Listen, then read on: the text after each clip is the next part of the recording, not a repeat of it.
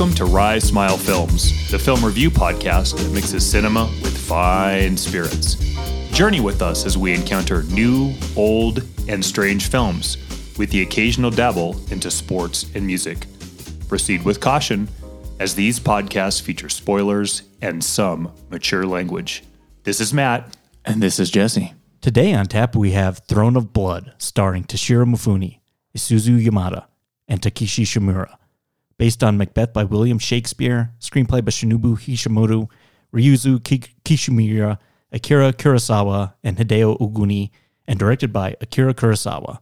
Welcome back to Rise Smile Films as we continue on on this Western train. This time we're going east and going to a genre that's fairly influential both ways, right? Yeah. Uh, on the Western genre. Uh, and that's the samurai film. And who better to talk about uh, with the samurai film than the master, arguably called one of the best filmmakers of all time, Mr. Akira Kurosawa. This is going to be a lot of fun to talk about him, the style of film, the samurai film, and William Shakespeare. Interesting combination there. right? Yeah. This is going to be a lot of fun. So to commemorate this uh, event, uh, we've we did our Godzilla cast. So we've done a few uh, Japanese oriented films, but decided to let's let's try some Japanese whiskey this time. This is a first for us. So decided to go with the fairly standard uh, Japanese whiskey label. This is Suntory whiskey. This is their Toki label. This is a blend of uh, two of their uh, uh, high up whiskeys. But for forty dollars, I mean, this is a pretty good you know starter for if you want to get into the Japanese side of whiskey. There you go. Here's So, what do you think of that? What do you think of that color too? I mean, this is definitely almost Straw- translucent, more straw-like. straw like yellow. Um, so that reminds me a lot of like the Irish whiskeys, uh, like scotches, yeah. and even just the smell too. Very fruity apple. Yep. A lot of apple actually. Yep. It's very pleasant too. I mean, It's nice, light. some of the Irish ones were could be fairly harsh, but yeah, almost it's not quite sake though. You you like sake? No. No, it's a little rough. No, this is nice. This is um, this is sitting out on the patio on a summer's eve kind of drinking too. Feel like There you go. it's like that, you really hit it on the hit, nail on the head with that apple. Yeah, apple Really- apple really- pie. yeah. I don't know why I'm smelling a lot of barbecue in, in the bourbons. It's just I'm just like in this like cooking mode right now. So I can't wait to do this. So this introduction prelude into our flight question. So I know we're you know we're in the westerns and we're gonna spend all our time and energy with that for the next three weeks, but we're building up to something pretty huge in three weeks, and that's Doctor Strange into the multiverse of madness. So there's a conference that happens around this time of the year, at the end of April. It's called CinemaCon, and it's a con for theater uh, owners. And it's to see what movies do we want to show at the theaters and kind of give them a taste. How heavily do they want to promote the films in their theaters? Uh, I know Top Gun's going to be heavily uh, part of that, but everyone was wondering, are we going to get to see Strange at this thing? So uh, there was an email that went out to the CinemaCon patrons uh, or attendees that Doctor Strange will not be premiering at CinemaCon. That the first uh, glimpses of this will be May second at its world premiere, I think in LA. Um, and then rumblings between you know just things on the internet and and the email and these cinema goers that what was told to them was the reason is that Doctor Strange Into the Multiverse of Madness contains more secrets and surprises than Infinity War, Endgame, and Spider Man Far From Home combined. Do we buy that? I buy it absolutely. Yeah. Um, so my question to you is, what do you think of that? And are we on the precipice for a film event, the likes of which we've never seen before, hidden inside this Doctor Strange film? Well, we've been waiting. You and I have been forecasting it for some time. Where's it going? Where it's going? And I think we have some some hints, whether it's Julia Louis Dreyfus or whether it's um, Baron Zemo or Kang. Yeah, Kang. Yeah, sorry, Baron Zemo, Kang. Um, well, Baron Zemo too. I think. He should, yeah. Yeah. Uh, you know, flag smashers. Haha. That's crazy that they would tease that out. Um, maybe we get a snapshot into the new Avengers team. We certainly are going to get an X Men reveal, and I think more than the X Men reveal, we're going to get that Illuminati reveal, which would include Reed Richards and Namor, and I think um, and the X Men Xavier, of course. That's important because they need to expand their universe into those untapped territories. Now the X Men are not untapped, Sure. and certainly the Fantastic Four, but they haven't been tapped into this version this of Marvel. iteration. Yeah. Um, I think I I think I buy it. I mean, those three films that rattled off, we know how tight-lipped they were pre seeing them in the theater. Not a lot of spoilers really coming out, whether it's the snap or you know the time heist or the Spider-Man. And we kind of knew the Spider-Man were coming back, but we didn't know how. I buy it. I mean, that I think that that they have a knack for keeping it. Feige knows how to kind of keep a secret and keep it until it needs to come out. So my second part for that uh, to you, and then we'll get to the flight question. All the characters, the rumors, the cameos, the rumblings that could possibly happen in there, give me one that's not Patrick Stewart because we kind of know that's in there, right? Give me someone that you know is absolutely for a fact going to be in Doctor Strange too.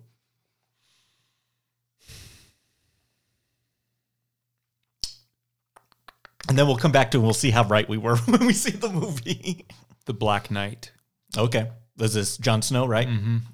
I think that makes perfect sense. And I think that it allows an expansion of the Avengers otherworldly as well. Mhm. Um, I'm going to go with that. Nice. Let's, let's see a little bit of growth there. What do you got? Well, I, your Illuminati thing, that's happening. That's uh, what that looks like is going to be pretty cool. And if it doesn't happen the way, it'll probably be a little bit disappointing. But think we're going to get Magneto in this thing. And whether it's Michael Fassbender, which I would hope for because I love him, uh, or it's a newly casted Magneto for this MCU universe. But I think it's going to be like a late reveal late in the film where he's going to finally reveal himself to be Wanda's true father. I hope so. That she, he's she's kept him tucked away all these years, right? Let's hope. That'd be cool. But that's I think you know all the cameos and all the the fun fan moments that that film can possibly have. The thing I'm most looking forward to is watching Wanda just go break full bad in that thing. Yeah. it's gonna be fun. I'm really curious to see if the Agatha Harkness ties to Mephisto start to playing out as Mm. interesting. the larger, bigger bad. Yeah, That would be different. yeah. I know this isn't the Doctor Strange podcast, but I saw that and I I wanted to call you, but I was like, let's just do it on the show and we can talk about it. But I was excited for Batman, and that was what it was. Listen to that episode. I think Doctor Strange is my number one most anticipated thing the rest of the year. I'm So- just so looking forward to that. If Iron Man was the linchpin to Avengers beginning up through Endgame, Mm-hmm.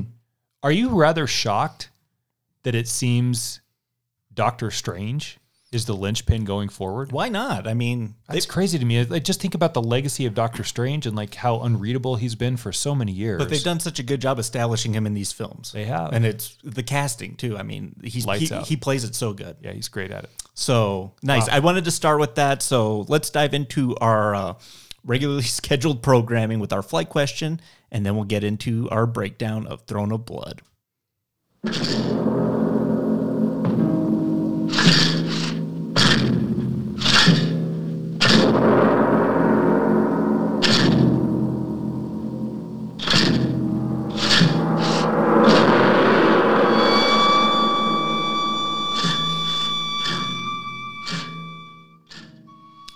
Alrighty, so uh, dabbling now into the, uh, these samurai uh, films, a subgenre uh, all its own.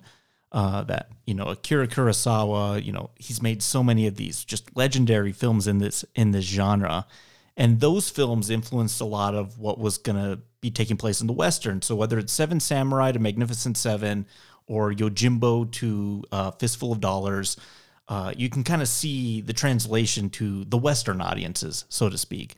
But let's flip it on its head again. Tons of legendary Westerns throughout film history.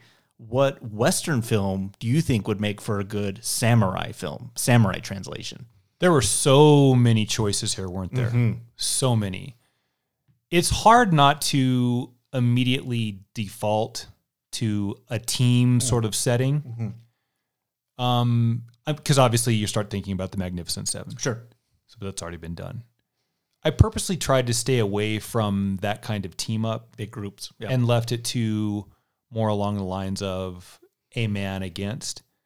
And I think the one that I'm going to go with is a Burt Lancaster Western known as Ulzana's Raid. Hmm. The reason I want to choose that is it's wickedly violent, and the motives in that character from your protagonist, I'll use that word lightly, I think might play really well in the samurai genre because honor is such an important part of that. So if that's stripped away, what kind of protagonist does that leave you with? And as we've spoken quite a bit already with the Western and last week, what keeps the bad guy from being, I'm sorry, the good guy from becoming the bad guy is there's a certain line of honor that they won't cross. The bad guy will shoot you in the back. The good guy might shoot you too, but at least he'll face you down when he does it. Exactly. So you take that and apply what sort of is, I think, a pretty violent film in Ulzana's Raid. Mhm. And I think you could have a really interesting look into the samurai culture that sort of spins the traditional beliefs in true samurai lore Yeah. upside down. Have Nice you seen. Ulzana's Raid? I haven't. No, it sounds great. you might want to watch that sometime. Okay. Yeah.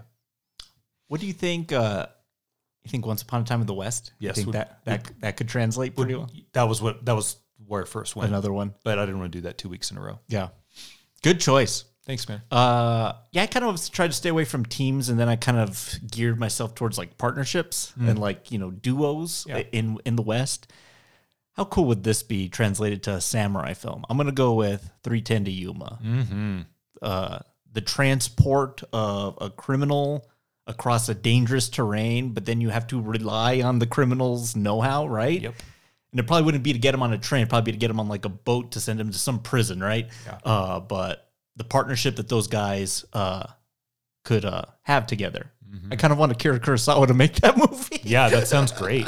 I love that film. Yeah, I love both versions. Uh, maybe the remake a little bit more actually with Yeah. Bale and uh, Russell Crowe. Uh, so many to choose. I well, a bunch I thought, but I tried to stay away from that. Uh, Unforgiven, I thought maybe could have been an interesting, also samurai film. Uh, maybe not Heaven's Gate. Uh, Unforgiven has a Ronin feel to it, like this It lost does. Ronin without a master, sort of um, adrift. Uh, I thought about after you had mentioned the question we were talking. I thought about that one a little bit too. I just think it, you know, it speaks to this Western four ways cast that you came up with. If anybody was sort of saying, well, I don't really see the samurai film as a traditional Western. Yeah, you're right. It's not traditional. But if you think about the Western genre and all of the films in there, I think you're kind of hard pressed to find one that doesn't play yeah, as a samurai film. Yeah. There, there's some, sure, there's some.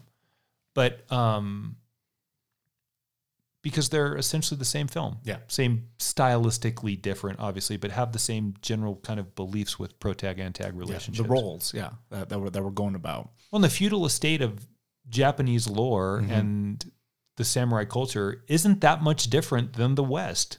Yeah, exactly. Yeah, the structure, the wilderness. I mean, Yeah. the environment itself. We talked a lot about last week. The West being a character Mm-hmm. into of itself, and I feel a lot about this this film in particular as well. The forest, uh, the surroundings, the castles, for uh, uh, fortresses, and how we build up these these walls to to protect ourselves. It's very solitary, much like the West, right? Yeah, exactly. Uh, well, let's jump right in. I can't wait to, to have this discussion. Uh, I can't. William Shakespeare. Oh, I got- I got some hot takes on Mr. William Shakespeare as well. Um, but let's dive right into our review breakdown of Throne of Blood.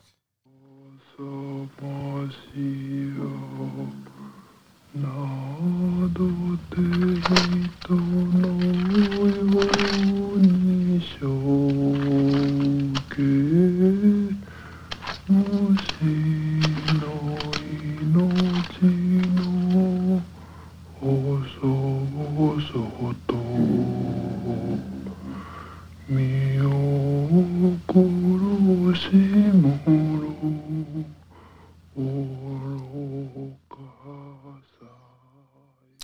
So Throne of Blood. Uh, this is uh, Kurosawa's adaptation of William Shakespeare's one of his more famous plays, uh, Macbeth. Uh, not to tease out our uh, nightcap question, but I kind of just you know did a deep dive into all of Shakespeare's ad- adaptations, and Macbeth and Hamlet have so many adaptations. I mean, just recently, uh, the Coen brothers with Denzel and Frances McDormand had that tragedy of Macbeth, and then like five years ago, there was that other Macbeth with Michael Fassbender and Marion Cotillard. It's funny you brought that up. Yeah. Um, we'll get into this with that, but I was really inspired by this film to watch that one because I've never seen it. That's not good. Yeah, it's a bit slow. That is a very literal translation of Macbeth in a weird foreshadowing, pre-shadowing, contemporary dream. I, I made it about 25 minutes and went, I'm I'm out. it's a bit rough. As, as much as I like those two, yeah, they should be good, right? I had the same thing, and, and it might be the setting. I, I think I prefer my Shakespeare when it's reinterpreted a little bit differently than the source, yes. wi- much like this film. So we're taking that idea. So Kurosawa was a huge fan of that play and always wanted to make an adaptation of it. Um, and then you know this is post Seven Samurai, and a lot of th those those big fairs he made in the the mid to early fifties, and setting it in feudal Japan with samurai guard and fortresses. Fortresses. I mean, this castle. I love its name. It's uh, Spider Web's castle, and how the spider fits into that. Uh, there's like practically a Madame Web later in this film, right? Yeah. just just let's I want to talk about the setting first. They they built that castle on the footsteps of Mount Fuji. Mm-hmm. How how did they do that? Awesome. It looks great. It's you can see the craft that went into making this look like a fortress. What do you think that lends just to the authenticity of trying to repurpose this specific time? And I think it's one of Kurosawa's strengths, whether it's Samurai, Rashomon, later with Ran or Yojimbo, The Hidden Fortress. Star Wars. Yes, yeah, Star Wars, right? It looks like feudal Japan. It sure does. Yeah, what what does that what does that do for you? Well, I think for a man that wants to uh, sort of celebrate all things samurai culture, then part of that has to be the aesthetic and how the audience perceives it, right? It also gives maybe not an initial release, but later on, the American movie going audience and the rest of the rest of the worldwide global um, movie going audience a chance to really see an unfamiliar world mm-hmm. a lot of that's familiar to the Japanese moviegoer because they've grown up with it and it's a part of their their Their their history. their yeah, history, yeah, yeah. right. But for you and I, mm-hmm. you know, when when I see castles or when I think of castles, I tend to think of English castles, mm-hmm. maybe German, but that's that's brick, mm-hmm. stone, Brick and mortar, yeah. right? This is much different, Wood. right? Yeah. and the grass is whether it's pampas or papyrus mm-hmm. or whatever bamboo mm-hmm. has almost a wave like quality to it the way the wind blows across so you get I, I almost wish jesse Yeah. i know ran is but i almost wish this film was in color Oh yeah. it's fine that it's not it doesn't take anything away from the viewing but feudal japan even down to the armor that they wear is lush and vibrant. And um, you can feel that in the screen. You can feel the weight. You can um, feel the environment. You can almost smell how that area would be if you were there. Yeah he slays it man. He slays it. I yeah, totally respect uh anytime you're willing to commit to build an actual set in a hostile environment. Right. It's like on the footsteps of an actual mountain. Uh, the labor and the time that goes into that is just going to lend to that authenticity. Yeah, I never thought about you know having it being color, but especially the particularly that moment at the at the end of the film where the forest is moving Birnam Wood moves on Dunson. that would look cool, right? Yep. Um, but it's just the atmosphere. It's I don't want to say horror like, but the use of fog in this thing. I mean, there's just like this veil layer of just like fog just on the ground all the time, and that with the dirt, with the wood backdrops, and the costuming. This this looks like what they wore. I mean, the, from the the the knee uh, armor to the chest plates to the banners that they wear strapped to their body the look is just perfecto. It's and he's he, but he's the guy, right? I mean, this is his fifth or sixth movie doing this type of film before, and he knows what he's doing. Can I tell you? I, I want to talk a little bit about Kurosawa's style throughout uh, the podcast, but one thing I, I just recently found out about, and let me know what you think this would be like. So. I rattled off about four screenwriters, right? When I said screenplay by, which normally sounds like a disaster so he had a bullpen of about five writers that he worked with on Rashomon and Seven Samurai and Hidden Fortress and all these films through the 50s and 60s. And the way they did is they had one of them was kind of like the referee, the judge that would kind of keep them all in line. And Kurosawa and these four other gentlemen would go and they would write the same scenes simultaneously and they would go with the best version. And what it kind of did was it kept them all honest. It kind of kept the the and they went with the best product. From a collaborative standpoint, what do you think? I mean, because when we write, you know, you take a scene, I take a scene, and we kind of create our own, you know, cohesive story. But we, we're in control and we know where it's going, right? What do you think of that? And you write something, and maybe yours doesn't get picked, but maybe it helps incite your writing for the next scenes, right? I guess two things happen. Number one is you see how committed to the craft people are, and then secondarily, how committed to the overall project and quality they are. Mm-hmm. If you're six, seven scenes in and you feel like you've written seven winners and not a single one has been picked yet, I guess one of two things happen. You either give up or you try harder. I don't think you give up, otherwise, you probably are unemployed. But I could see there being some pretty robust and healthy debates in the room on who chose what and the process of like the adjudication or scene selection. Mm-hmm.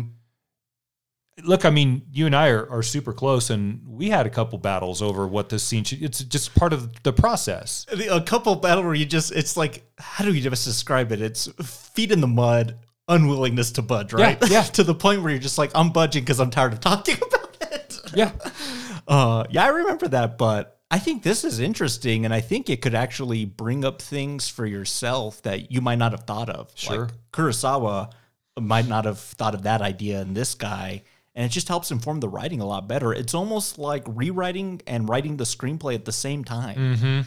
That's pretty cool, and I, I had never heard of that. That sounds like a disaster, but as close as these guys were, and they did this for ten plus films. I wonder if it ever turned. I'm sure it did. Where they said, "Okay, we like selection B, Mm-hmm. but this one part of D is really good." How can we get that into there? So then, do those two guys? Yeah, do those two guys team up and rewrite it together, or like there's I, for as arduous as that might be, and I think that's a really slow writing process. Sure, yeah, Sure. that's taking months. Then once you've decided this is the the selection of the five we're going to go with, I think you have a chance to really elevate that concept with the other four ideas that are around it. Mm-hmm. Speaks to maybe why the films and his films are so well so well written. Just well crafted. I mean, and it's we we okay. We talked about setting, costuming, writing. Um, let's get into the story a little bit here. So we have Lord uh, Suzuki. I really like the the opening of this. You know, in his feudal estate, the king of the land, king of the castle, and everyone's really worried, right?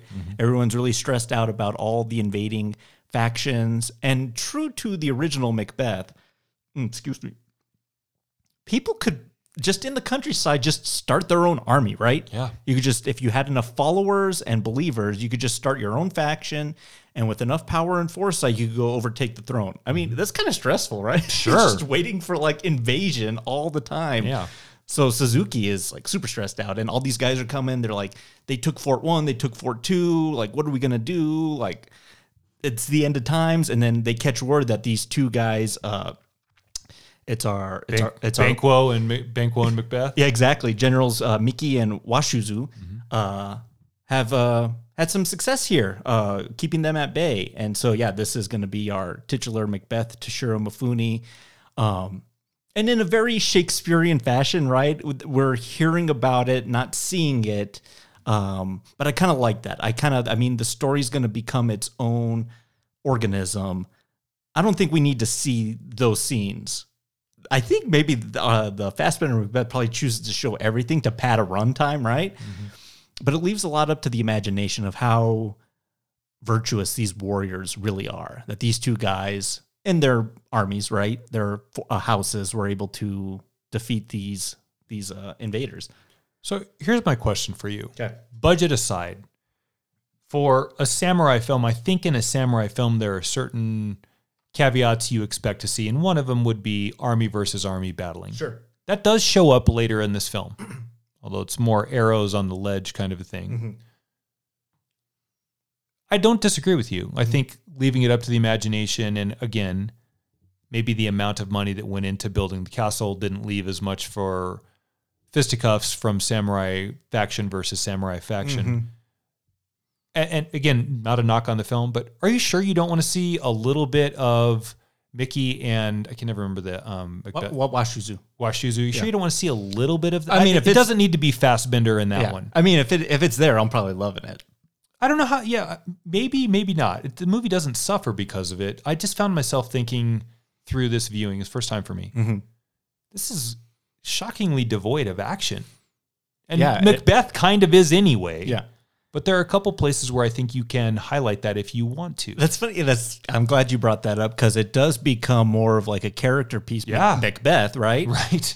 But you know, a movie I was thinking about a lot watching this, and Hmm. if you can draw any kind of parallels to, again, just the characters that break bad. I was thinking a lot about the Godfather in this thing, and Really? Corleone and Washizu.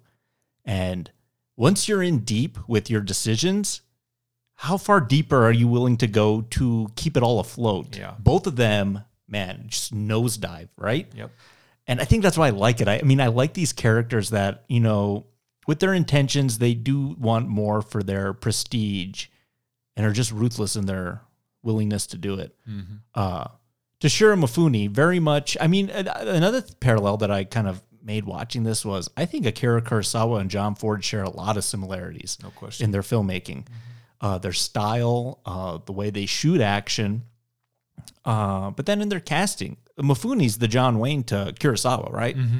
Uh, he discovered him early on, post World War II, in a film called Drunken Angel. He was kind of a nobody, no one knew him, and he turned him into Japan's biggest movie star.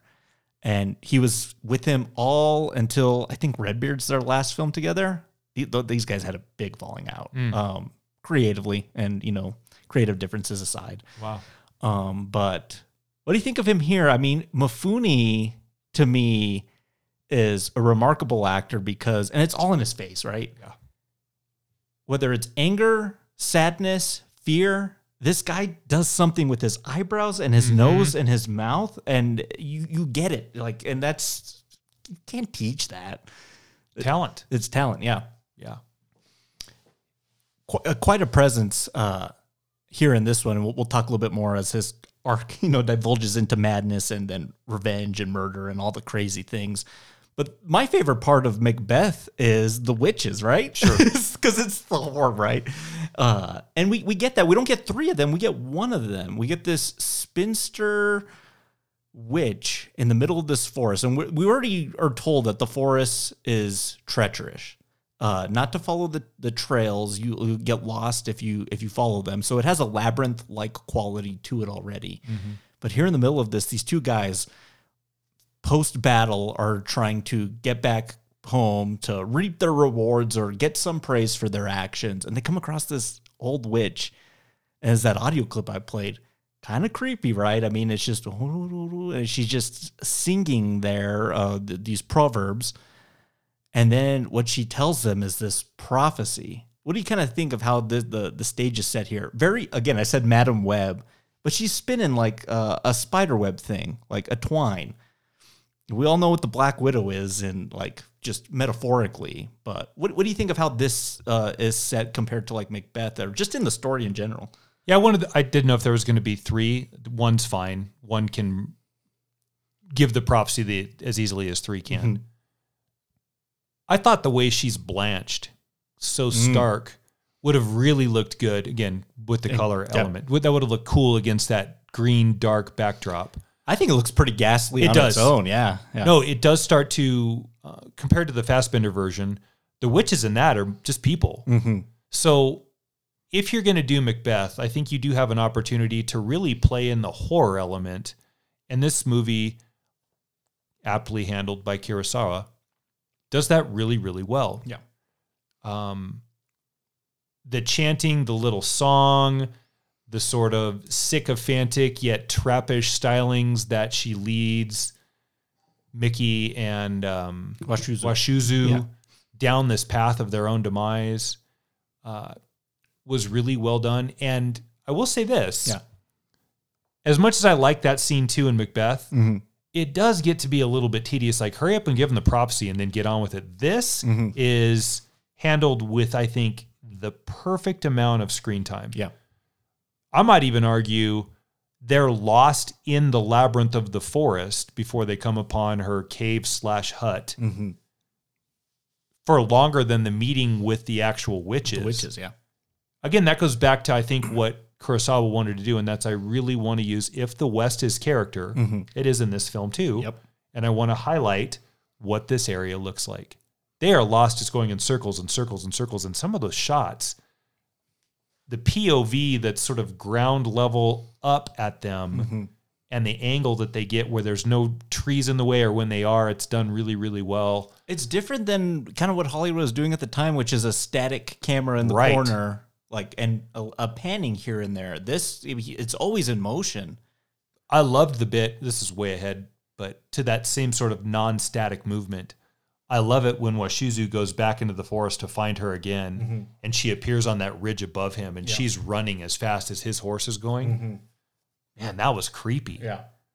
Um, yeah, Yeah. I, I, I was wildly entertained with this. Yeah, I think that this is a pretty good moment, and it sets the scene for, for the rest of the story. But very, I think I'm thinking of just this spider web's lair, and she's the the spider that trapped two flies, right?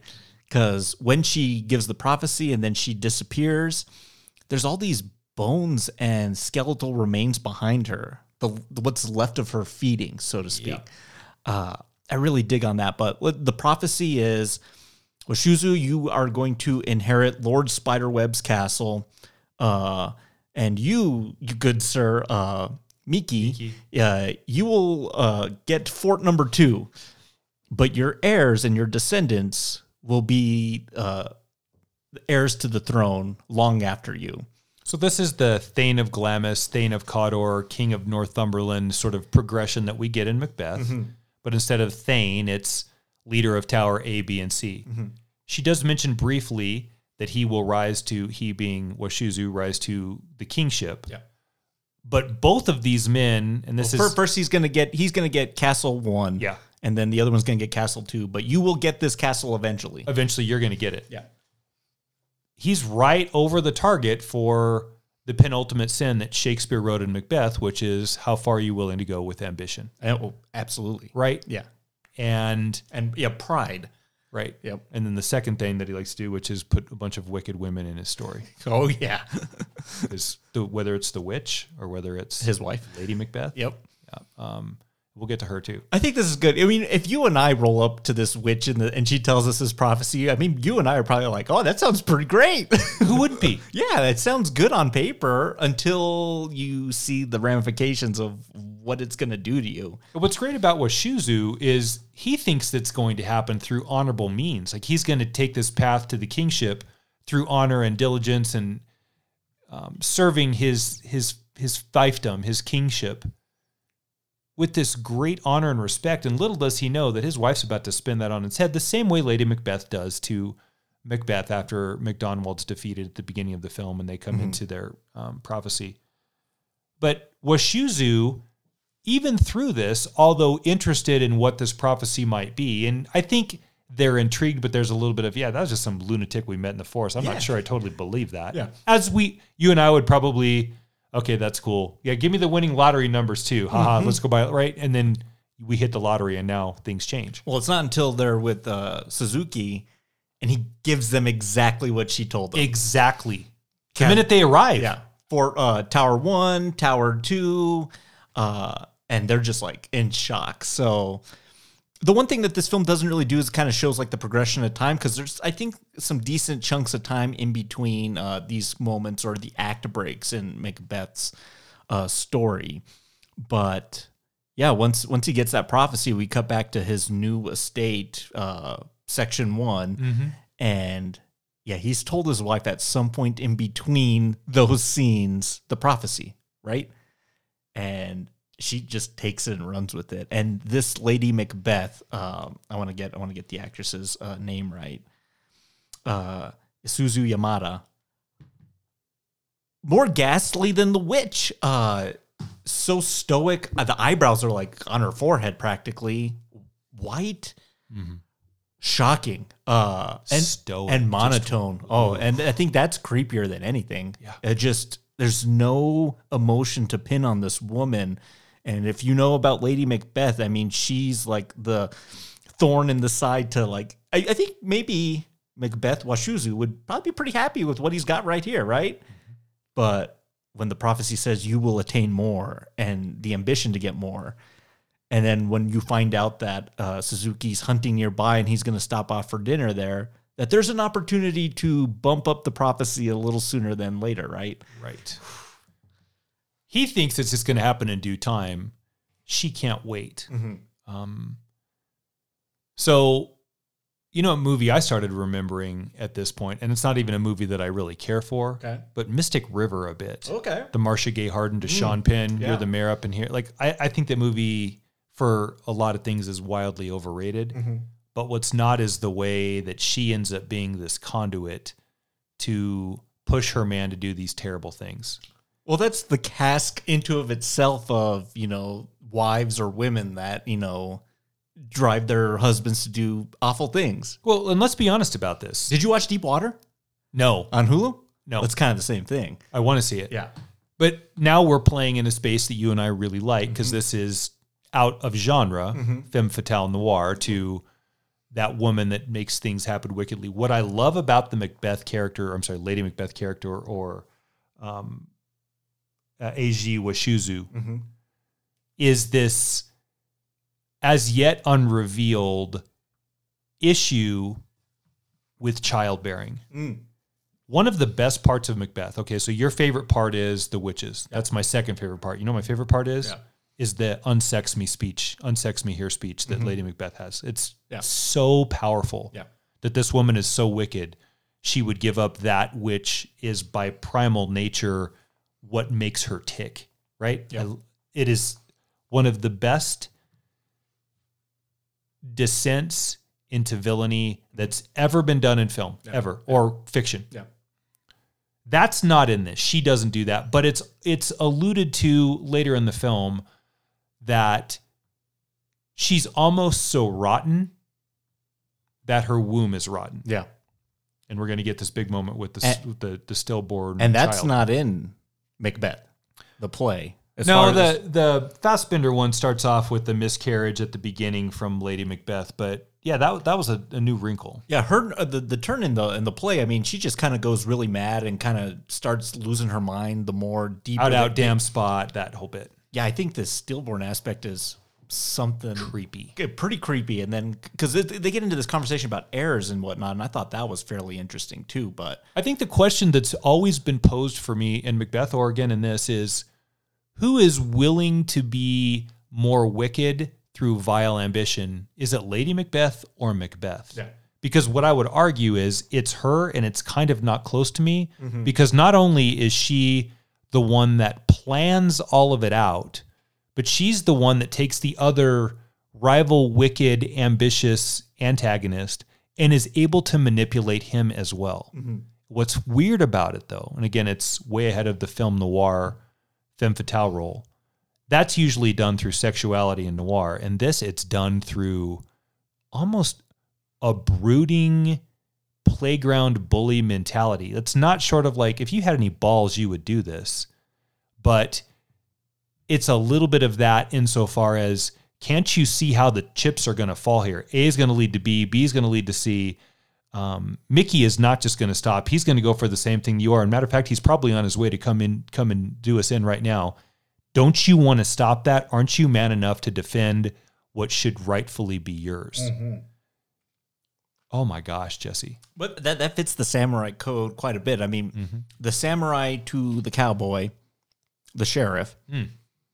Is even more, I think, virtuous than the cowboy and the sheriff, just because of this code of honor, right? Yeah, something about the samurai as they have their values they don't step outside of them. Maybe that's why seven samurai and particularly Mifune's samurai in that is he's the antithesis of that right? You have all the other ones that are warriors and they have an ethical code and he's like the belligerent drunk that has no code but he's a great fighter right? Yeah. and we need him uh there's something just very admirable about that and haven't had the pleasure to play that game on PlayStation, Ghost of Tsushima, but Ooh. I can see why that You can that- borrow it. That is just gonna is just so much fun. Is the code of ethics? yeah. So now you have a, a samurai, a shogun warrior. That here. game's awesome, by the way. Is it? Yeah, I, I can imagine. Uh, that is willing to shred his code of ethics for importance and nobility. We're, we're cooking with fire here now. You know what I mean? Yeah. Like this this is good, and and it just it's the setting, it's that, uh, and yeah, and just how we're able to adapt the play and add some fresh twists and spins in it. So King Duncan is going to make a journey after a hunt by the castle that I say King Duncan. I forgot what the I'm getting. Tsuzuki. There you go. Tsuzuki after a hunt, same way it's done in Macbeth, is going to make a pit stop at the closest castle, which happens to be Washizu's. It takes all of two seconds mm-hmm. for his wife to concoct the plan Yeah. to hurry this legacy to the throne up or hurry this ascension to the throne up. I guess the legacy is probably not the right word because a legacy is going to be mm-hmm. Miki's children. Yeah. You keep waiting for someone to pull back on the reins and just say, wait a minute, you want to murder the emperor? Mm-hmm. But no one does. And then in this really kind of cockamamie, haphazard, rapid plan, it's let's get these guys drunk. You can go stab the emperor, and then we'll put the bloody weapons on their hands, much the same way it's done in Macbeth. Yeah, we'll scream intruder, intruder. They Murder, wake, murder. they wake up, oh, Yeah. and then like you killed him, and then they kill that guy, so he can't say anything about it, right? Right. It's just planting the evidence, so we have witnesses, and then we get them out of the way because they're the only people that could say no, we're drugged. and then, yep. then you got it right. But oh, the, the the plan just it that part. I mean, it goes it goes pretty by the books as haphazardly as it's put together on the fly. Um, but the ramifications after that, so like Do you like that it's done with that spear? yeah, because in the play, it's it's the dagger, right? It's Yeah. you got the bloody dagger, and that's what they plant on them. Of course, it would be like this large piercing implement here. I love that she hands it to him, and then when he comes back around the corner post deed, yeah. again, not in color, but you can see there is blood dripping from the spear. If there's all these, here we go. This is just right proper, right? It's just, we always do this. This inability to conceive and this lack of intimacy between these two. You got this phallus, right? You know what I mean? Yeah. Uh, it's just it's this long spear, and this is what's gonna promote legacy. One, if you think about not to take this that level, I but know, I'm going to. But if it's bloody, then there's a virginal piece that they're talking and playing around with too. And Mm-hmm. I'm going to say that whether it was Shakespeare or Kurosawa with his five writers, including himself, so four in himself, these are masters of story, and that's not an accident. Yeah, yeah, it isn't. No.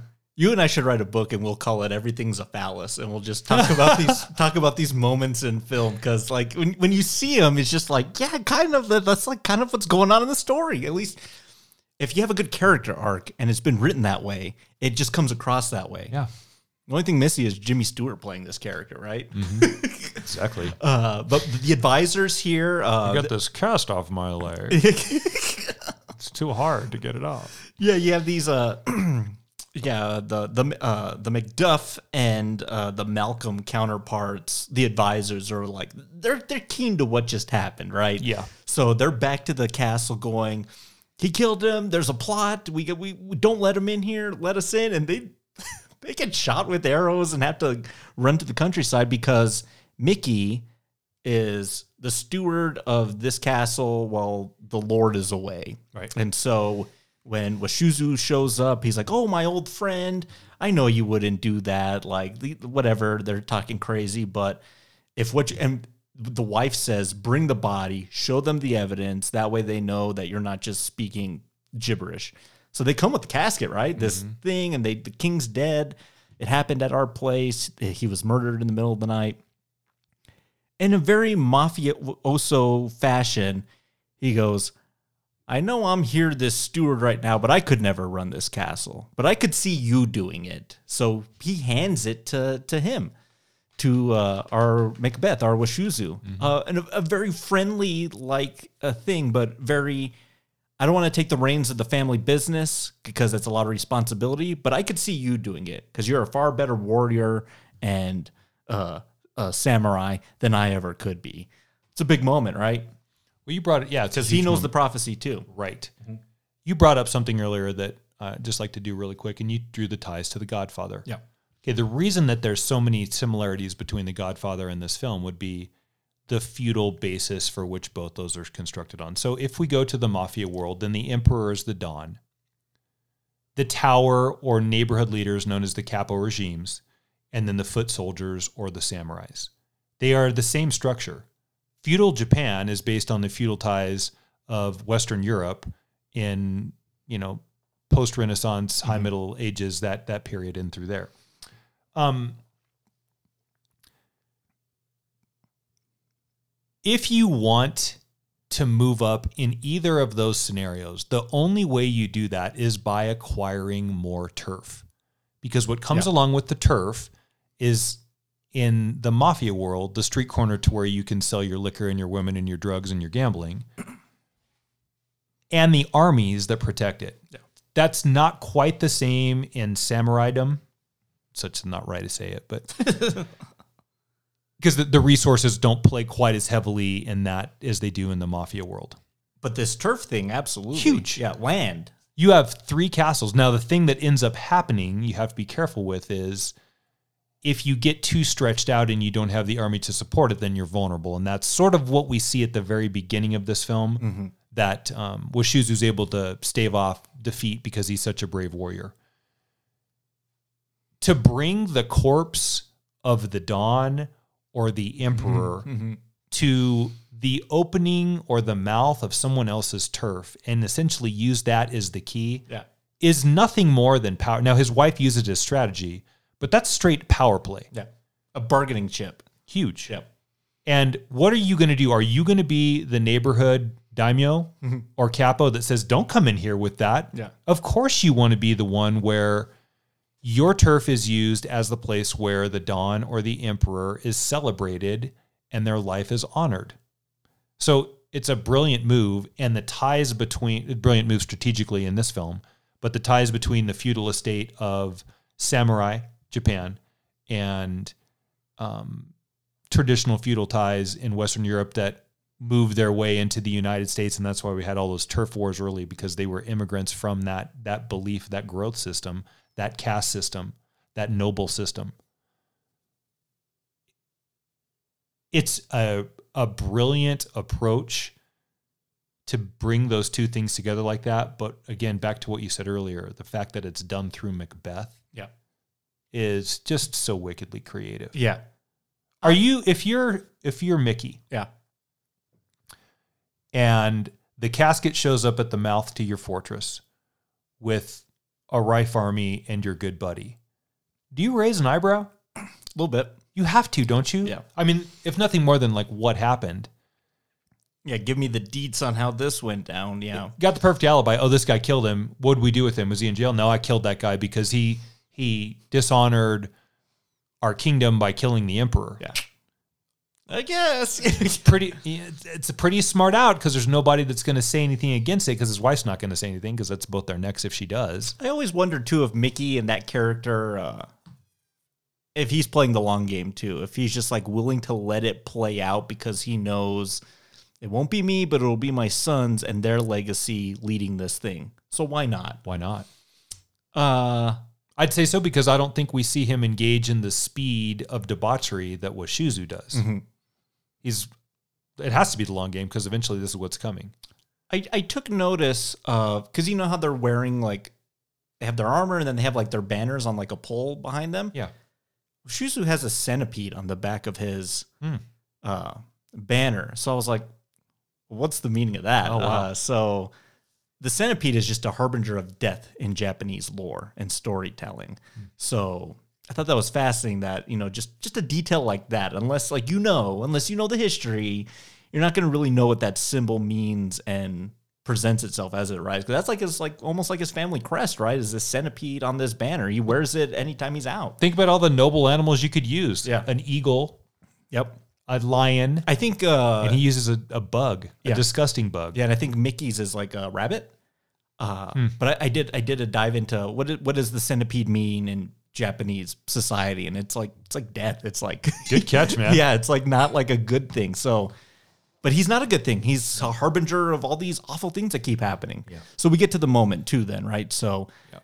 we now have this kingdom. Oh, look at what we have now here. This is better than Fortress One. we got to give this to someone when we die because we could die at any time. It's a dangerous world we live in. We don't have an heir because you can't bear child, and we've had those difficulties prior. Um, I thought this was crazy because you know in the mafia or in you know English royalty, you pass on to you know firstborn male, right? Uh, here you could just pass on your heir to whoever you want to. Uh, but I like that there's at least enough of a camaraderie between him and Miki where he's like, I'm going to offer it to his firstborn son because at least it's going to go somewhere and it stays within this collective family Yeah. that we've kind of made here for ourselves. And then what does she say? I'm pregnant. I'm pregnant. Well, now I got to kill my best friend and his son because I can't let that get in the way here. I can't let the prophecy get in the way. This, but this is a twist, right? This isn't in the play. What do you think of this additive? Oh, it adds more fuel to her fire. Mm-hmm.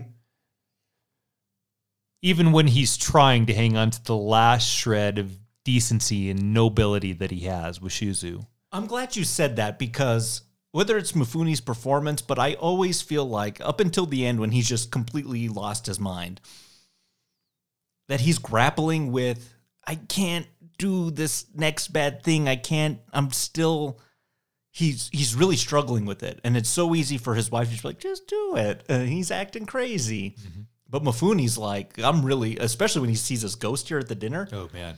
he's really troubled by what's keeps happening around him. Yeah, and she just keeps pushing it, keeps pushing it, and keeps pushing it.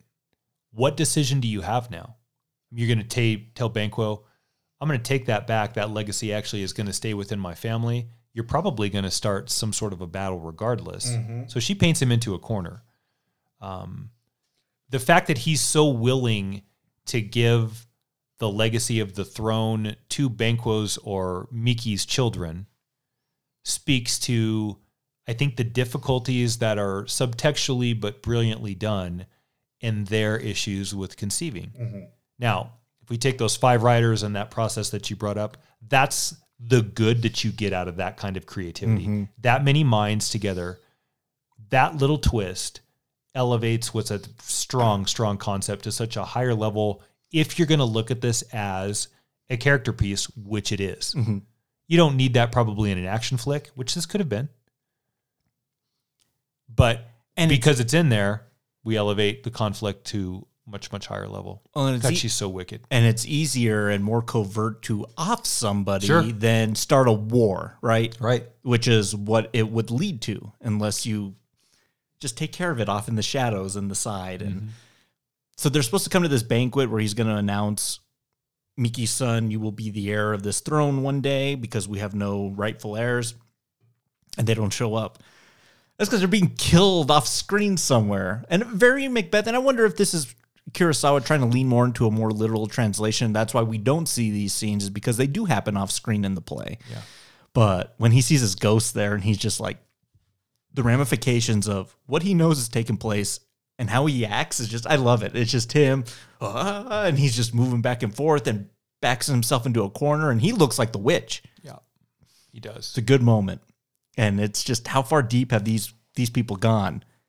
And then what's the next thing we get is the child was stillborn. Mm, of course. And they, but they don't and they don't show that either. I mean, the the, the handmaiden, the midwife, stops him from going into the room. Right? You can't go see what's taking place in there. Yeah. To the point where I'm like, I don't know how it'd probably be really difficult to hide the pregnancy, but did she concoct that or maybe make that up just to drive him to keep pushing forward on this plan? Well, that's what I had thought too. Yeah. Was is this just another machination in that wicked mind of hers to continually bait and good word. Yeah. her husband into this terrible, terrible, terrible plot she's devised. Um, I don't know. Uh, maybe it's debatable. I want to talk about this too because I I know you have you've written about s- some of this too. Uh, so uh, this is a combined style. So this is this is different than um, than like a kabuki style. This is more. This is the Noh style of drama in Japan. So Noh uses a lot more like makeup, masks, costumes, props. It's a dance based performance, but when they're in these rooms here with uh, the dinner and the way they the movement and the way things play out, it it does feel like kind of an interpretive dance or like a play like structure. So that's like the Noh style. So it, they they they take that from. Of course, this would close on me. Uh, this is uh, from Buddhist doctrine of uh, impermanence or change. So there's a lot of change going on here, at least uh, from a hierarchy standpoint. How do you go from just a simple noble warrior to assuming this fortress, to assuming uh, fiefdom of this entire uh, kingdom? I think that's an interesting topic to to talk about. Mm. What do you think? What do you think of that? That just the, the the style that it's influenced from just just means change, and just the pieces around them are just effortlessly changing.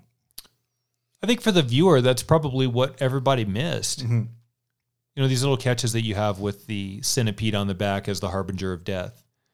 And I don't know when this movie hit some popularity stateside, but I think this is 1957, right? 57, yeah. So I'm sure it wasn't then. You know, I don't think the I American movie going public was rushing to see I don't know. Kurosawa in 57. I don't know how we got foreign films back then. I don't. Yeah, that's a good question. Like, I don't know if they were like, you got a couple every few months. Like, I don't know how they got stateside. Like, now it's, yeah. it's more part of the, them, the release schedule, but it could have been 20 years later this film got to the States. You know what I mean? Unless the production company from the United States saw it and brought it back.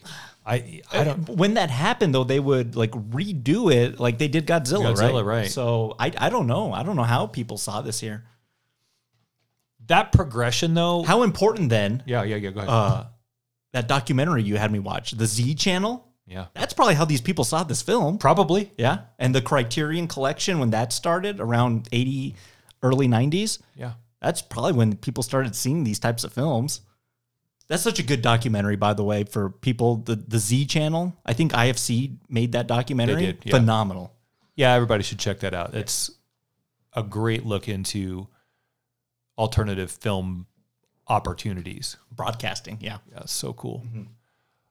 Uh, I don't even remember what the question was, but I think Uh, we've talked around it. yeah, we got to it. Okay, Keep going. Yeah, sorry. I want to ask you this, uh, just because in screenwriting, when we write, Yeah. Three act structure: beginning, middle, midpoint act two, crisis, conflict resolution, fade to black. Right.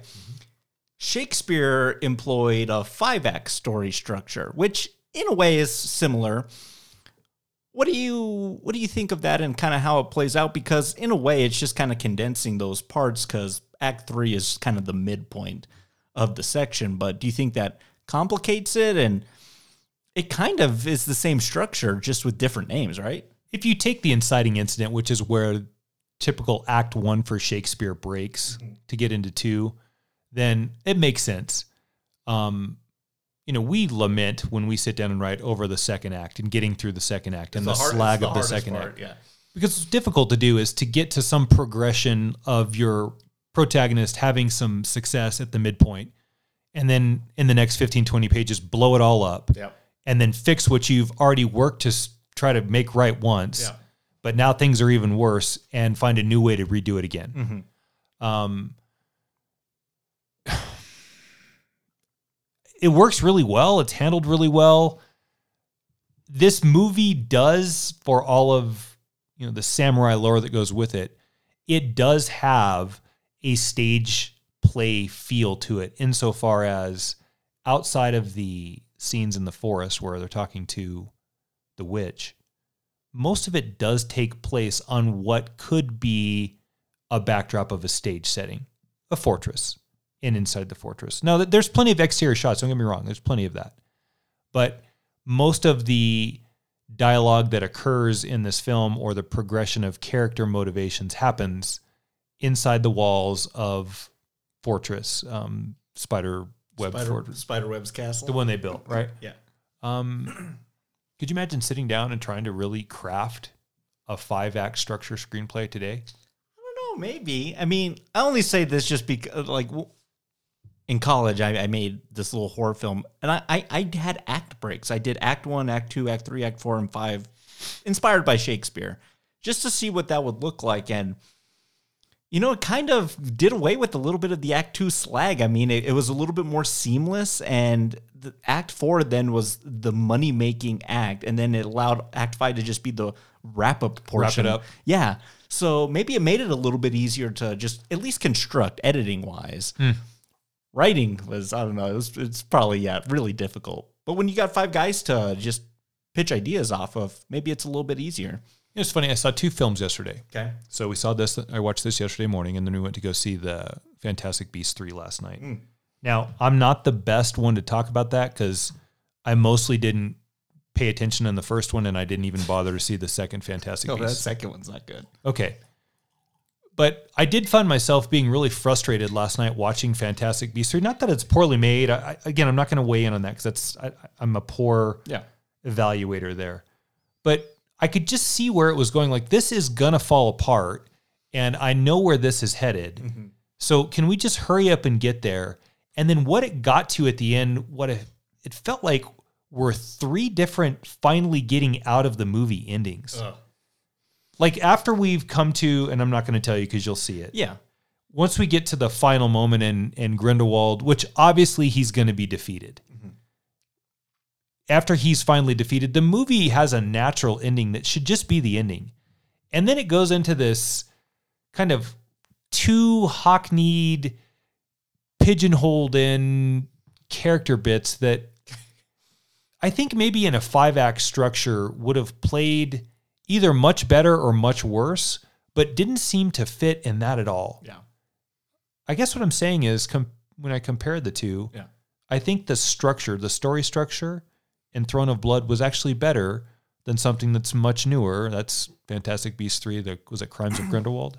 That's no, this, this this one was the Secrets of Dumbledore. whatever the hell it is. Yeah. Okay, sorry. I get them all confused. That's a mouthful. Yeah.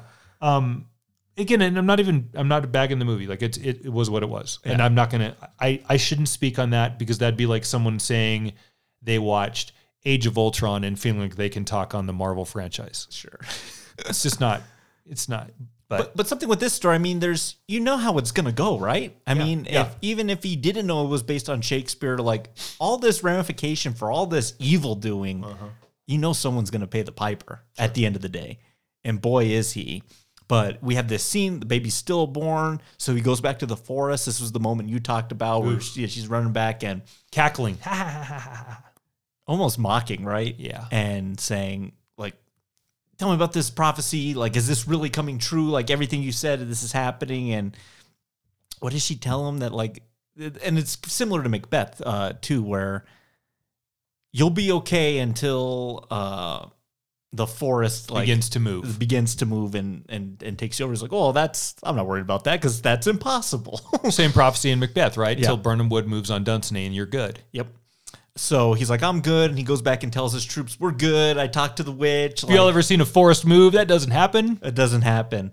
Uh, and then this scene, too. And I thought this was, again, the madness of real Lady Macbeth, his wife, uh, feverishly trying to wash her spot. hands of the blood that's not there. And the basin doesn't even have water in it. Yeah, that's the out out damned spot bit, right? Yeah. Madness. Madness. Complete madness. The only thing we don't see from this version is her killing herself, uh, which in the Shakespeare tragedy, like everyone's always, it's just a bloodbath at the end, right? Mm-hmm. It's like mass suicide and just like death everywhere. Everywhere. Hamlet, Hamlet's just like insanity. It's just like dead king, queen. You drink the poison. Laertes is killing Hamlet. Hamlet's killing him. Yeah. It's just a mess. And I kind of like that. That's the part of, of Shakespeare I really do like. I, I The carnage. yeah, oh man, I love the carnage. And uh, we'll talk a little bit about this in the nightcap, but my favorite Shakespeare plays are actually the historical plays. Caesar. The Richard the Third's, uh, Henry Lear. uh, Fourth, uh, King Lear, Henry the Fourth parts, uh, one and two, Henry the Fifth. That stuff's awesome. It's so good and taken a lot from historical things that have actually happened. Uh, this stuff's good too. I think I like less the comedic plays, like uh, Much Ado About Nothing, Midsummer Night's oh, Hell. Fuck no, Fuck Uh, no is right. Hard uh, pass. uh, Twelfth Night. Like I don't like a lot of that stuff. Like I like the the tragedies, and I like yeah. Well, like talk we talked so glowingly about the ending of Seven, so I guess that fits, right? I'm I'm with you. Like I'm right with you. I, I hard pass on those comedies. I, yeah. Yeah. But uh here, okay, so we've naysayed the prophecy now. We're good. My wife's gone completely crazy, but then they come and tell him, Sir, the forest is moving, and he goes and looks. And this is a cool visual, right? Yeah. Don't you want that to be in color? It would look good in color, yeah. Uh, it, uh, you're right. It doesn't change the movie, but like just like from a tonal perspective, the green moving amongst the fog would look great. Yeah. Uh, but it's it, it's good here too, but so spectral, like as like it's almost the the trees are almost floating across the across the surface here, and I, I kind of wondered. I forgot a little bit about the Macbeth play and how it wrapped up. I was like, oh my god, is the forest really moving? Because uh, Miki's son and another army have amassed, and now they're coming to take the throne, right? Because you killed my dad. And this is a great moment here, too. I think I m- might like this a little bit better than how it plays out in the play, which is the hubris and the ambition has now fully caught up with Washizu and his people. Um, and they just turn on him, right? Yeah. And Matt, how many arrows do they shoot at this guy? Hundreds. hundreds of arrows. Real arrows were used. Real arrows were shot in this sequence. So the fright uh, on Mifune's face, as scared as he looks, and as they're going in, he's trying to break them all, and they're, some of them are going into his body. This is wild. This is this is something else. What would you think of this? He's like a rat trapped in a cage, isn't he? Just poisoning, poisoning, poisoning. Every time he turns around, there's 60 more arrows that boom, boom, boom, boom, boom. And what I love about it too is if you were to think about how death by arrow would occur, unless it's a headshot or a vital organ, man, Just slow death. just slow, piercing, painful, and depending on how it hits you, would also relegate to what limbs you can still move and if you can take it out. And uh, it's Well, it arrow- should look exactly like that. arrows are rough because when they pierce you, I mean, if you pull it out, I mean, you're essentially those barbs are so embedded in you, Right. That You're if you- tearing everything out on the way. Yeah, you're destroying everything coming out. So yeah, that's like it's not good. And the fledgling, it, you're pulling that into your body too. That's that's gross. Yeah. Uh, yeah, this is crazy. Crucifixion like to to an extent. but Oh, well said. Yeah. there was that moment earlier in the film where they were talking about the the, the workers at his uh, fortress castle were talking about those stains of blood Yeah. on the walls and kind of in these corners where he pigeonholes himself into. Mm-hmm. He's kind of it's kind of the same thing too. Do you think De Palma was a little bit influenced by this with uh, Piper Laurie and Carrie? Ooh, yeah. All those sharp implements. Mm-hmm. Again, Christ-like as well. That cr- kind of crucifixion. Yeah. But how did they do? I don't know. I had to watch. I watched it three times. It happened so fast, and I wonder if maybe it happened in they shot it in reverse. But the arrow through his neck. Yep. So cool. It's like it just Kurosawa's you know ability to. I'm shooting it in camera. It's going to look real, and whatever trickery he used looks good. Mm-hmm. So he dies, he fumbles the body. They take the body down amongst the fog and the fallen king, right? I mean, that's Shakespeare in a nutshell. Is this guy's just gonna he's gonna lose it eventually. He'll get it, he'll go mad, he'll kill a lot of people, he's gonna be totally uh, irredeemable, and then the kingdom's the, all the better for it, right? Yep. I'm sure Miki's son's going to be a very virtuous ruler after this. Yeah. But what, what was revealed to me, and I the part I had forgotten, was that they cut the trees, used them as camouflage, and then used it to move through the forest. So that reveal when they're walking with the the trees and the branches, I thought was so cool. I, I really like that. Mm-hmm. Melancholy ending, but when you're adapting a Shakespeare tragedy, how can you not have that type of ending? Yeah, no, I like that he doesn't have to put a bow on it. It just lets it be a fairly literal translation of the Macbeth story. There's some differences. Obviously, it's feudal Japan versus Scotland. But uh yeah, I was again, like I said, for the first time through, I was really surprised at how closely he adhered to the true Macbeth story. Like when we say it's adapted from, I always sort of say, well, maybe that's inspired by. No, this is quite frankly Yeah, pretty close. pretty close. It's Macbeth, just Samurai Macbeth. Uh, just a couple things here. Uh, Kurosawa, so as fun as this writing bullpen sounds, his favorite aspect was editing. So he edited all his own films, and he specifically said, I, I shoot enough in order to have material to edit, and often said it was the most creatively interesting part of the process. I, I thought about that for a little bit about how important that part is. I, you can probably find this somewhere, but there's early glimpses of Star Wars uh, A New Hope, the first one, in its initial rough edit. And it looks horrible. It looks like the worst thing that's ever been made. And then so Lucas got two new editors to come in and put the film together in an entirely different way. And it's the film we saw.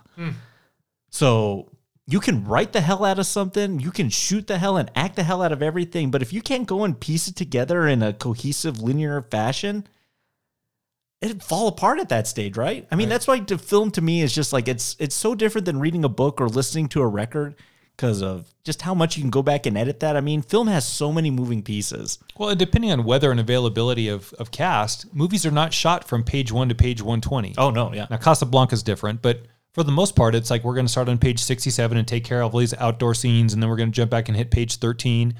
So if your editor doesn't know that story back and forth, Yeah. and occasionally, whether it's by mistake or divine intervention, Mm-hmm. sometimes things do get sequenced a little bit differently than they appeared in the pages of the script Sure. for the better. Yeah. But yeah, if you've ever heard that expression, the your editor makes your movie, Mm-hmm. Damn right. So many things. Yeah, so many things make because the script makes your movie, the the score makes your movie. All of those things can wreck it. all of them can wreck it and all of them bring it together. So- that's why I love movies so much. To that, such a beautiful thing. So loving movies. Yep. Uh, and to this, and we talk. uh, uh, Maybe we've talked about the auteur theory with just Mm-hmm. directors. Yeah, Shyamalan especially. Uh, but Kurosawa, I mean, he used. Uh, they call it the Kurosawa Gumi. It was the Kurosawa group. Uh, same composer, cinematographer, art department, production crew, and stable of actors from like 48 to like 65, like all these like same people. So everything's gonna have this feel, right? I mean, when you see a, a Kurosawa film, whether it's this or High and Low or uh, Rashomon or Yojimbo, it, it just feel you know you're watching one of his movies, much like you know you're watching a Hitchcock, you know you're watching a Tarantino, and I like that. You know the identity stamp on on this guy, like you just you get it. Yeah. Uh, and it's that Toho logo at the beginning too. Toho is Godzilla and Kurosawa. It's those two guys. It's just I see it and I know, Slam dunk. I know what I'm getting. Yeah, Yes, I'm do. getting a good time. Uh, Matt, what was your favorite tasting note of Throne of Blood? Uh, the first appearance of the witch in the forest. I thought that was handled really well. I was dying to see what a samurai witch was going to look like, and I think he delivered with Oh, spades. it's probably what it would look like. yeah, looked great. I think it's that that banquet freak out by Mifune uh, with uh, Miki's ghostly apparition showing up. Just a great acting, and I just the coziness of John Ford last week. I mean, I want to be there with those steaks and that apple pie, and Andy Devine asking for fifty billion steaks. Mm-hmm. But this is cozy to me too. I mean, whatever they're eating here in this very quaint, quiet place, like I dig that vibe too. So Yeah. uh, I really liked that. But Good. what's your moment of Throne of Blood? Well, the arrow through the neck I didn't see coming. That was. I didn't watch it three times, but I thought he would eventually just fall through I only- mass arrows in the torso. Nope, they'd finish him off right through the neck. I only watched it three times because I was trying to. I was trying to find the trick. I was trying to find how. Uh, how did they do that? And I just, I still don't have an answer. Yeah. Um, God, I might have to go with her weeping in the empty basin of water. It was just something. All the all the handmaidens just left her there to cry in this dark corner, and you knew she was done. yeah. I, we almost don't need to see her death because like there's no coming back from that. Yeah. Uh, who's the master distiller on Throne of Blood? I'm going to give it to Kurosawa. I- I just think the depiction, if I'm going to hold to my rant last week on the importance of the West as character, then I feel like a fraud if I don't celebrate the East as character in this version of the Western. And that's the landscape and, and the lush environment playing a huge role in it. And if you think that's crazy, then are you sure? Because it literally is the prophecy. When the when Birnam Wood moves on Dunsinane, when they dress up in the forest and attack the castle, it's literally the story Yeah. handled really well. I just wish it was in color, Yeah. but like I said, not a deal breaker. Not a deal breaker. Yeah, I got to give it to him too. And I think I kind of came to this realization when I watched. I don't think I've watched a Kurosawa film at least maybe four or five years. I really like this guy. I really like a lot of his films. Yeah. Look, look at my phone case here. Yeah.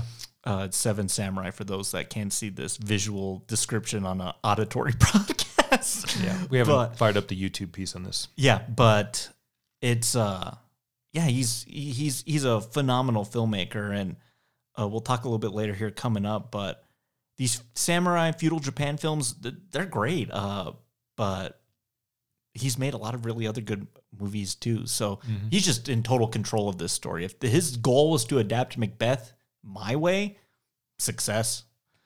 Uh so Well to- said. Yeah. so, so to that, our ratings we have Rot Gut. That's the worst of the worst. That was Morbius for me a couple of weeks ago. um, uh, we have more uh, Rot Gut, Well Call, Single Barrel, and Top Shelf. Um, before you say that though, I've thought of something in between that because sometimes like we'll talk about a film and we'll be like, should we cover that on the podcast? And sometimes we're like, you're like, are we really gonna talk about that movie or something?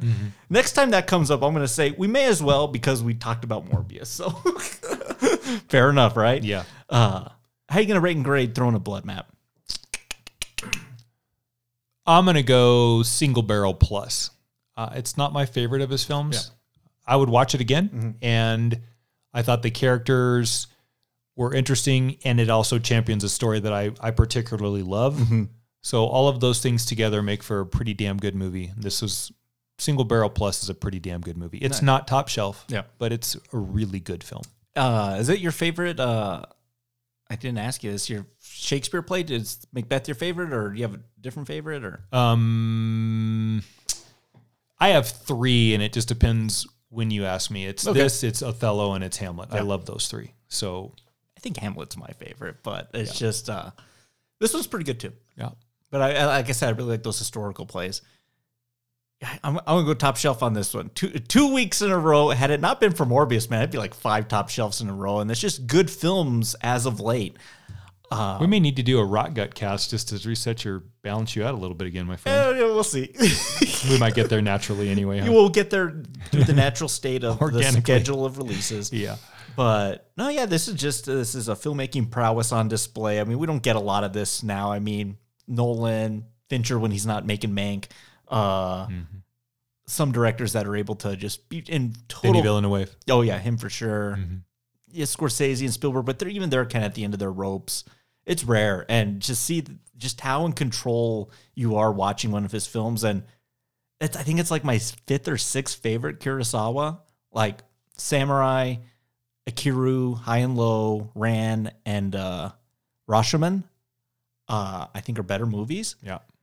The guy's got some masterpieces. Not Dreams. his- No, not Dreams. bullpen. Not not dreams. Um, um, and Yojimbo's pretty good, but uh, that's more of like a single barrel proper film. Mm-hmm.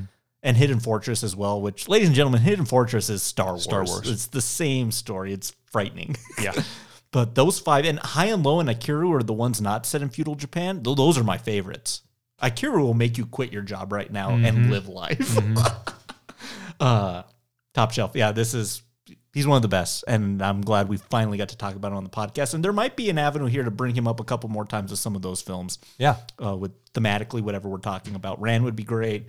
Um, Ikiru would be good if we did like kind of like main character dying of terminal disease cast or something. We could do, there's a lot of ways we could work in high and low too. Oh god, High and Lows Awesome. has a point in the film where you think it's gonna go one way, it goes another way, and then it's man, it's Mifune's performance that just brings it all together. Yep. That's that's a bit noir procedural mm-hmm. investigation. That could kind of fit in if we did the Seven Silence of the Lambs cast again. That one could fit in. It's not a serial killer, but it's a kidnapping case. Yeah. Kidnapping films. That's that's a genre. Misery. Ooh, yeah. We could find another one. Excellent. Two year rating. To your rating. Excellent. Let's wrap this thing up with a nightcap.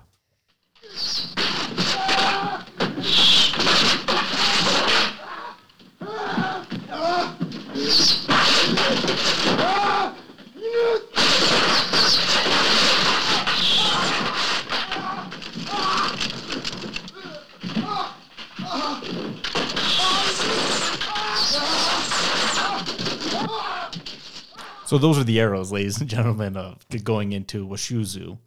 Uh, it's like two and a half, maybe three minutes of him dodging arrows. Like I've never seen. It's been a while since I've seen a a character just like thoroughly pummeled to death. Pretty brutal, right? Pretty brutal, right? Uh, go ahead and hit us with the nightcap. So I got to thinking about the vast volume of story that Shakespeare has. And so we haven't done a top three for a while. So I decided let's do top three Shakespeare adaptations to silver screen. And this can be as literal or as um, Inspired by inspired as you would like to make it. So let's go three, three, two, two, one, one. You want me to All go first? Uh, sure, yeah. Checking in at number three for me is Mr. Franco Zeffirelli, but not the one that everybody thinks it is not Romeo and Juliet. I'm going to go with Miss Elizabeth Taylor in what is not one of my favorite Shakespeare's and is a comedy, but she fucking kills it in Taming of the Shrew. Oh yeah, that one's great. She was put in Hollywood to play that shrew. Yeah. Boy, she's a. oof. That's Richard Burton and Peter O'Toole's in that too, right? Think about that, everybody. Richard Burton and Elizabeth Taylor in Taming of the Shrew, and I think they'd already been through at least one marriage at that point. you can feel it. Those two were so good on screen together. And Elizabeth Taylor, yeah, there's there's moments in Elizabeth Taylor's filmography where she walks in the room and the fish stop swimming. Yeah. And she's fish stop swimming in that film for me. Good choice. Oh, we watched that uh I think in high school, ninth grade. Yeah. Uh we read Taming of the Shrew, which whatever. Yeah. Uh and then we watched that and that was the first time I saw it. That was yeah, that was good. That was a good watch. Very shrew, right? Yeah. She's shrew. She's true. what do you got? Number three for me, uh, I'm gonna double down on your uh, Taming of the Shrew adaptations, and I am going to go with Ten Things I Hate About You. Uh, made at a time when you know the teen film, late '90s, early 2000s. So you got like American Pie in there. It's like a genre into it, itself, right? Yeah. Uh, I just think it's a very clever adaptation of that story. Yep. Set Heath in- Ledger, right? Heath Ledger, Julia Stiles, Joseph Gordon-Levitt Yeah. uh, David Krumholtz. Uh, it's a great cast. It's funny. It's poignant. It's not so clever of itself where you can't have a good time. Um, I've seen it a handful of times. It's just it's just just a good watch, right? Yeah, it's an enjoyable movie. And I, I think I like the Shakespeare cleverness where it's not so on the nose. Where you could watch Ten Things I Hate About You and never be told it was Taming of the Shrew, and you would never know. Yeah. it's so covert in its adaptation. Good choice. Yeah. Number two for me, Mr. Orson Welles in Macbeth. This is actually Macbeth. Macbeth. I thought about doing something that was a little obscure, kind of like maybe 10 Things I Hate About Yeah. You. But um, I decided some of them chalk holds because chalk should move in advance. I've never seen that one. Oh, man. Well, he had another one in his. Hope I'm not stealing your thunder here, but not. another one I hadn't seen called Chimes of Midnight, which is an adaptation of Henry IV, one and two, and Henry V.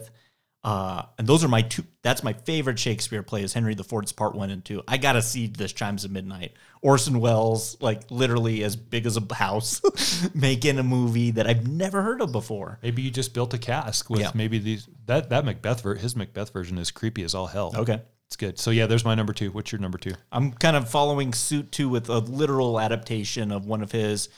Got to go with Sir Laurence Olivier, uh, Mr. Shakespeare himself. Who's more Shakespeare, Matt? Is it Kenneth Branagh or Laurence Olivier? Laurence Olivier. sure. But not by a lot. Not by a lot. I just Branagh made like seven Shakespeare films, man. Uh, uh, Richard III is one of my other favorite historical plays. My horse, my horse, my kingdom for a horse, and as that one start out now in the winter of our discontent, Discontent. made glorious summer by our something of York. It's pretty good. he's yeah, he's amazing in it. And the Richard III is like, gosh, like he's almost like Quasimodo. He's just like he's got a hunch. He's disgusting, and everyone hates him. But he's just like, man, I'm murdering everyone to maintain my kingdom. Yeah. Uh, that one's in color, uh, and it's part of like the Laurence Olivier Shakespeare package of. He made a few, right? That one's really great. If you haven't seen that one, check out Richard III. It's a good watch. Good choice. Number one for me is a bit more contemporary, but it's a film that I think we both like and have in our top three. Mr. Mel Gibson in Hamlet. It's a good adaptation. Really good adaptation. Yeah. That's my favorite Shakespeare depiction on film. Uh, I owned a couple DVDs of that, burned them both up. I love that movie. I won't miss it if it comes on. Glenn it. Close, right? Yep. Fantastic. Who's Ophelia in that one? Is that uh? Um, Julia Ormond. Is that right? No. Um, It's not Julia Margulies, is it? yeah. Is it? Maybe. Let me look it up. Yeah. Yeah, no, you're right. Great adaptation. No, I love Hamlet. I just I love the way it plays out. I just love how tragic it is. I love how maddening Hamlet is, um, and just the fifth act, act bloodbath is just so good. Not only is the bloodbath there, but Rosencrantz and Guildenstern. Helena Bonham Carter. oh, that's right. That's who I meant instead of Julie instead of Julie Ormond. I always Yeah. get those confused. yeah, That's that's Bellatrix. That sounds about right. But Rosencrantz and Guildenstern, they're getting hanged for doing nothing. I mean, it's just chaos at the end of that, and I love it. I am also going with a Hamlet interpretation, but it's also my favorite uh, Disney animated film, and it's The Lion King, which is kind of its own version on Hamlet. Whether it's uh, Scar and Mufasa and uh, Simba's young young Hamlet, there you have all the characters just as animals. But man, that's just Disney, just full circle for me. It's just it's Hans Zimmer, it's Elton John, it's great voice cast. Jeremy Irons is amazing. Yeah. Um, and as a kid, kids don't know Shakespeare, but then later you're like, yeah, you know what? That's Hamlet. so um, I got to go with yeah, my king on my Mount Rushmore of animated films, The Lion King. Couple questions for you. Do you have an honorable mention? Not honorable mention, maybe maybe shocking discovery. I also found out that Henry IV's Part One and Two is a semi-adaptation in my own private Idaho, Gus Van Sant. Never even knew that. So Wait, say that again. Uh, my own private Idaho, Keanu Reeves, River Yeah, yeah. Phoenix is partly uh, written, inspired by Henry IV's Part One, Two, and Henry V. Really? Yeah. So I thought that was pretty cool because I kind of like that movie too. Okay, I did not know that. I Mm-hmm. actually do like my own private Idaho. Huh. Yeah. Um, I have two honorable mentions. Okay. One, but I didn't do it, would be Ran, which is King Lear. Yeah. Good. But we just did a whole hour and a half, so no. And the other one, kind of sleepy, and a lot of people hate it, but I don't. I think O, Mekhi Phifer and Julia Josh Hart- Josh Hartnett? and Josh Hartnett. Yeah. I think that's a really solid version of Othello. Othello. Now, a lot of that is just personal preference because those are pretty much the ones that I, I I gravitate to. I do have okay. So here's the question: Do you like the most? What's the the Romeo and Juliet version with um? Is it Baz Luhrmann? Yeah, Leo and Claire Danes. Yeah. Do you like that one? Some of it. I kind of do. Yeah. It's a really controversial one, and a lot of people poo pooed that, but I don't think that movie sucks at all. The kind of thing that like really trips people up is like it's Shakespeare language with like this crazy modern twist on it. yeah, Um, I kind of like that. it's fun. Yeah. It's, I, I think I just, I, I like the visual flair of it all. And I'm not a big Baz Luhrmann guy. Like I'm sort of worried about this Tom Hanks um, Oh, Elvis? vehicle that we're going to see here. But yeah, Yeah, that one's not bad. Uh, well, you mentioned Franco Zeffirelli's uh, Ju- uh, Romeo, and Juliet. Juliet. That's like right, like high school required viewing. sure, yeah, Except the teacher has to go sh- uh, cover up the boobs. Yeah. Right. right.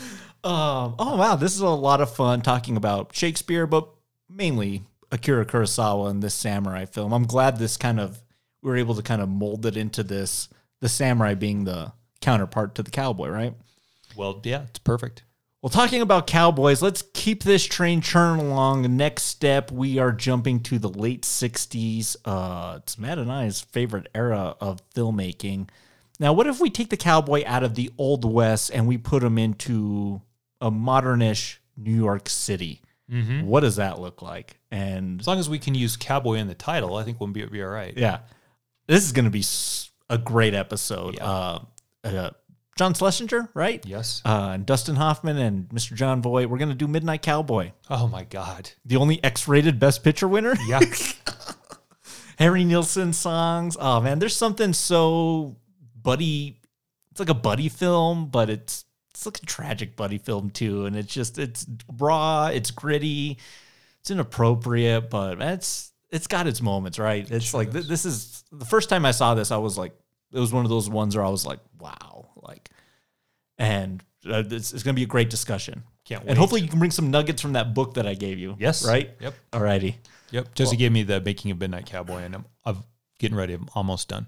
Nice. So we have a lot of fun insights. So I'll, I'll leave all the the the behind the scenes notes to you next week, and I'll I'll just show up. Sounds good. Excellent. So to you, to you. cheers. Cheers. I got to get going. I got to go uh, polish my samurai blade. I'm gonna go uh, chop up some vegetables because I mean, I'm telling you, I just got like this like cooking thing going on right now, and vegetables with some steaks. We'll bring the Suntory. That sounds pretty good, right? Better than just killing off everybody. I love that. No arrows. I'm just going to pull up a chair and hang with you the rest of the day. All right, sounds good. We'll see you all next week, everybody. Have a good week, everybody. We'll see you in the dark. Thank you for listening to Rye Smile Films. Be sure to subscribe to us on Apple Podcasts, Spotify, Podbean, Stitcher, TuneIn, or wherever you listen to podcasts. And be sure to leave us a rating and a review while you're there. It really helps out the show. And for Rye Smile Films merchandise, go to tpublic.com. Throne of Blood is property of Toho and Toho Studios, and no copyright infringement is intended. Until next time, cheers.